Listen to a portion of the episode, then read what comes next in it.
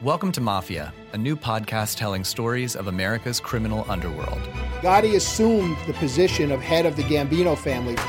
And using the name Donnie Brasco, I was able to infiltrate the uh, Bonanno uh, crime family in New York City.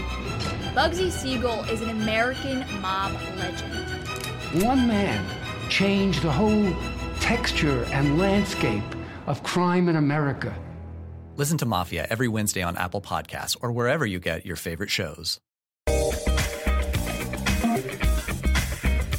After seasons in Sydney and Brisbane, The Bodyguard the musical has taken up residence at Melbourne's Regal Regent Theatre. It's based upon the 1992 Oscar nominated film written by Lawrence Kasdan. It was nominated twice for Best Original Song. It starred Kevin Costner and Whitney Houston. Took more than half a billion dollars at the worldwide box office. This musical opened in London's West End on the 5th of December 2012. The story concerns a former Secret Service agent turned bodyguard, Frank Farmer, played here by Kip Gamblin, who's hired to protect a superstar client, singer Rachel Marron, played by Fijian born Australian singer Paulini, from an unknown stalker. So there you go, the bodyguard hired to protect a superstar client from this unknown stalker. Both Farmer and Marron are strong and outspoken. She's got a 10 year old son. Each expects to be in charge. What they don't anticipate is falling in love. The two lead female vocalists in The Bodyguard the musical sing up a storm. They're great together in a show that puts Whitney Houston's pop hits firmly on centre stage and given the upbeat treatment. There are 16 musical numbers in this two hour production, excluding interval, including many requiring soaring vocalisation, such as I Will Always Love You. Paulini, who finished fourth in the first season of Australian Idol in 2003, works hard throughout, passionately belting out several key songs. She has real big stage presence. Prinnie Stevens, who was in Oh What a Night, who plays her sister, has a beautiful, engaging, and rounded voice. The pair complement one another.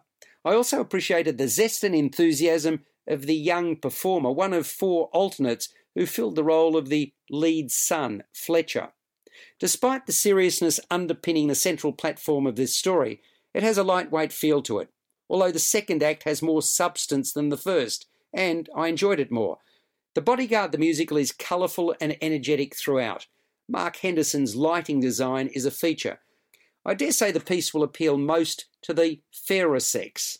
The opening shocks, as it's meant to, but the sound mix for the first number was ear piercing, so much so that the music all but drowned out the vocals. Fortunately, I wasn't conscious of that as an issue thereafter.